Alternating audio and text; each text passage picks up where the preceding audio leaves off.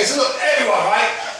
How can we possibly follow that? Uh, what, who could come on next to possibly trump that particular, not only Donald Trump, I mean trumping in the original sense, trump that particular set. I've got a guy for an who's going to come on, and this just, he's going to rock your world, he's going to bust out some fucking bars, right? Here he goes. Or whatever the kids say. One, two, three.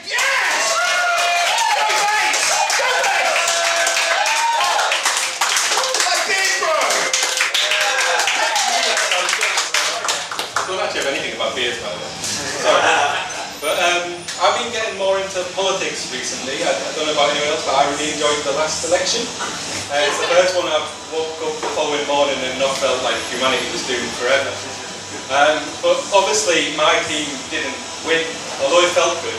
You know, my side still didn't win. I've been thinking about the ways that my team, who are the Labour Party, can win the next election.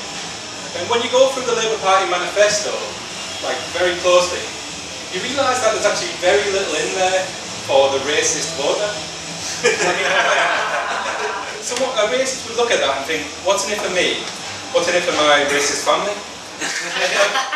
you know, if you look at the Leave campaign from last year, obviously not everyone who voted Leave was racist, but the, the Leave campaign had a very strong, very strong offer for racists, less foreigners. I mean, any racist worth their salt would be up for that.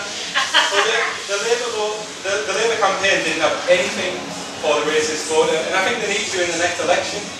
So like, you know, it's not some big racist policies like more foreigners, but same, like, you know, some small racist policies designed to trick the less discerning racist voter into voting for them, and then you can just backtrack on it when you get into power. So Jeremy Corbyn could say, yes, we're looking to get a stronger relationship with Europe than the Conservative Party. Yes, we're looking to stay in the customs union. But mark my words, if you choose me as leader, there will never be a black James Bond. the slogan is what the slogan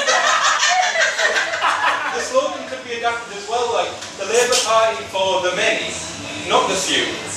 And also the party that's going to bring you the Momo Awards, like music of white origin, featuring loads of like Muppets and some shit and ukuleles. I think you've got to do what you need to do to win an election, especially given that the future looks a little bit bleak at the moment. I'm really concerned about getting older, what things will be like when I'm older. I mean, we're going to be old for a very, very long time. I mean, medical science and uh, medical science and uh, scientists in general are working to keep us alive, or at least not dead, for much longer than previous generations. I don't really think they've thought that through whatsoever. Like, old people hate being old, young people hate the old, and you know, like social care is going to be really rough by the time we get older. Uh, like, one second. Social care is going to be really rough by the time we get older. if you know someone in a, in a care home now, you should tell them how lucky they are because they are living a golden age of residential care compared to what we're, we're going to get when we get older. There's going to be no money to pay the staff, so they're all going to be volunteer run. And I don't think many people are actually going to volunteer for that role. Like, even the caring people, by that point there'll be like virtual reality simulators of the caring experience, will be, which will be much better than the real thing. Because you don't have to use hand sanitizer all the time. You don't blame the person you're caring for for Brexit and the fact that you've never been to Ibiza. And that was good. Like, I, I think, uh, yeah, I'm still that. And, um, and you, you know, if you accidentally kill the person that you're caring for, uh, if you accidentally kill the simulation uh, by giving them the wrong medication, you know, they just regenerate rather than, uh, you know, causing you a lot of legal trouble. so I'm still very confident that this is great, by the way. like, um, next time it'll be better. So the only people that are going to volunteer at these care homes in the future are going to be students doing it out of an ironic sort of nostalgia retro thing.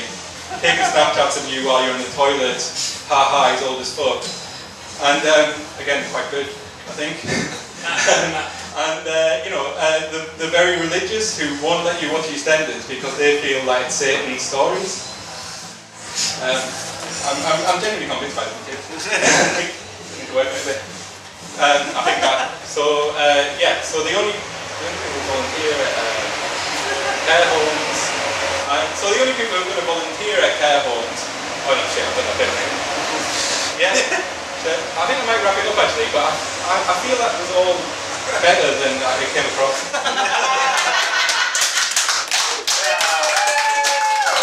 Master Joe Bates is the stage. So Joe Bates, everyone. Political columnist, very left wing, populist view. What was on Joe? Yes! Thank you. I, do like your points on their points, very true. Look, by years they had more of a back door for racist, like their anti-Semitism, you know, like, like that thing. They couldn't keep that door open for other people. On the show? Come on, yes! Oh, this is fucking fun. So look, you know, obviously after we've had